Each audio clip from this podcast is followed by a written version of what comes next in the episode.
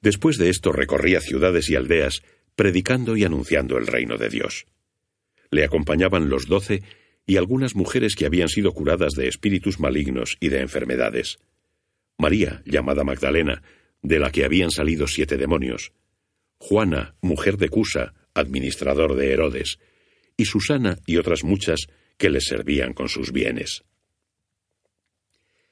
Al reunirse una gran multitud y acudir a él desde todas las ciudades, les dijo con una parábola.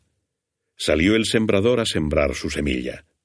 Al sembrar, una parte cayó junto al camino, y fue pisoteada, y la comieron las aves del cielo. Otra cayó sobre el pedregal, y una vez nacida, se secó por falta de humedad. Otra cayó entre espinos, y creciendo con ella los espinos, la sofocaron.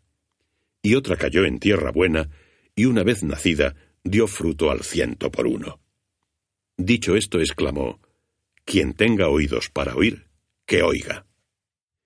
Pero sus discípulos le preguntaron qué significaba esta parábola. Él les dijo, A vosotros os ha sido dado conocer los misterios del reino de Dios, mientras que a los demás solo en parábolas, de modo que viendo no vean y oyendo no entiendan. Esto quiere decir la parábola. La semilla es la palabra de Dios. Los que están junto al camino son los que han oído, pero viene luego el diablo y se lleva la palabra de su corazón, no sea que crean y se salven. Los que están sobre el pedregal son los que al oírla reciben la palabra con alegría, pero no tienen raíces. Creen por algún tiempo, pero a la hora de la tentación se vuelven atrás. La que cayó entre espinos son los que la escucharon, pero se ahogan en los cuidados, riquezas y placeres de la vida, y no llegan a dar fruto. Y la que cayó en tierra buena son los que oyen la palabra con corazón bueno y generoso, la conservan y dan fruto por la perseverancia. Nadie enciende una lámpara y la oculta con una vasija, o la pone debajo de la cama, sino que la coloca sobre un candelero, para que los que entren vean la luz. Pues nada hay oculto que no quede manifiesto, ni secreto que no acabe por ser conocido y descubierto. Mirad, pues, cómo oís, pues a quien tiene se le dará, y a quien no tiene, aun lo que piensa que tiene se le quitará. Vinieron a verle su madre y sus hermanos, pero no podían acercarse hasta él a causa de la muchedumbre. Y le avisaron, tu madre y tus hermanos están fuera y quieren verte. Pero él les respondió, Mi madre y mis hermanos son los que oyen la palabra de Dios y la cumplen. Cierto día subió a una barca con sus discípulos y les dijo, Pasemos a la otra orilla del lago. Y partieron. Mientras ellos navegaban, se durmió. Se desencadenó entonces sobre el lago un vendaval, de modo que se inundaban y corrían peligro. Acercándose lo despertaron diciendo, Maestro, Maestro, que perecemos. Pero él, levantándose, increpó al viento y a las olas. Estas cesaron y se produjo la calma. Entonces les dijo, ¿Dónde está vuestra fe? Ellos, llenos de temor, se decían sorprendidos, ¿quién crees que es este que manda a los vientos y al agua y le obedecen? Navegaron a la región de los Gerasenos, que está frente a Galilea, cuando ya estaban en tierra, le salió al encuentro un hombre de la ciudad, poseído por los demonios, el cual desde hacía mucho tiempo no llevaba vestido, ni vivía en casa, sino en los sepulcros. Al ver a Jesús cayó a sus pies y se puso a gritar a grandes voces, ¿Qué tengo que ver contigo, Jesús, Hijo del Dios Altísimo? Te suplico que no me atormentes. Y es que mandaba al espíritu inmundo que saliera de aquel hombre, pues muchas veces se apoderaba de él y lo ataban con cadenas y lo sujetaban con grilletes, pero rompiendo las cadenas el demonio lo empujaba a los desiertos. Jesús le preguntó, ¿Cuál es tu nombre? Él contestó, Legión, porque habían entrado en él muchos demonios. Y le suplicaban que no los mandase ir al abismo. Había por allí una gran piara de cerdos paciendo en el monte, y le rogaron que les permitiese entrar en ellos. Y se lo permitió. Saliendo pues los demonios del hombre, entraron en los cerdos, y la piara se lanzó con ímpetu por el precipicio al lago y se ahogó. Al ver los pastores lo sucedido, huyeron y lo contaron en la ciudad y en las aldeas.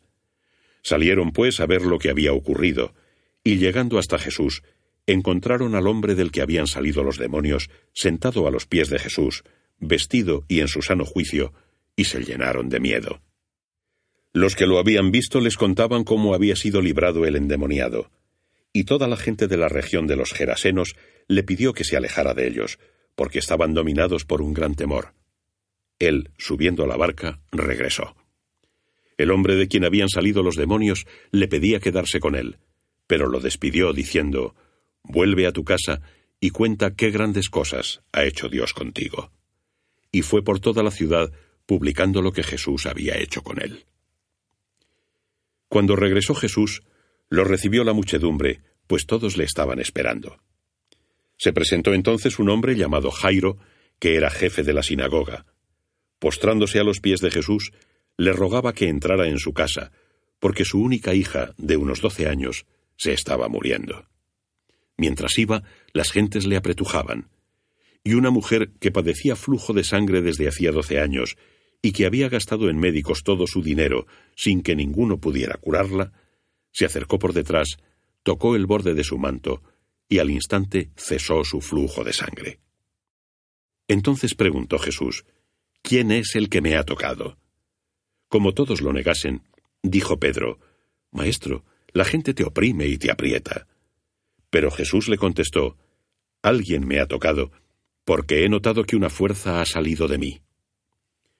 Viéndose la mujer descubierta, se acercó temblando, se postró ante él y contó delante de todo el pueblo la causa por la que lo había tocado y cómo al instante había quedado curada. Él le dijo, Hija, tu fe te ha salvado. Vete en paz. Estaba él todavía hablando, cuando llegó uno de la casa del jefe de la sinagoga diciendo, tu hija ha muerto, no molestes ya al maestro. Pero Jesús, al oírlo, le dijo, No temas, basta que creas y se salvará. Después de llegar a la casa, a nadie permitió que entrara con él, excepto a Pedro, Juan y Santiago, y al padre y a la madre de la niña.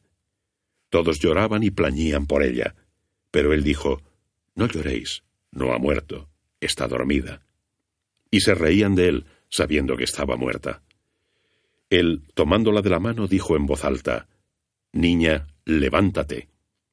Volvió a ella su espíritu, y se levantó al instante, y mandó que le dieran de comer. Sus padres quedaron asombrados, pero él les ordenó que no dijeran a nadie lo que había sucedido.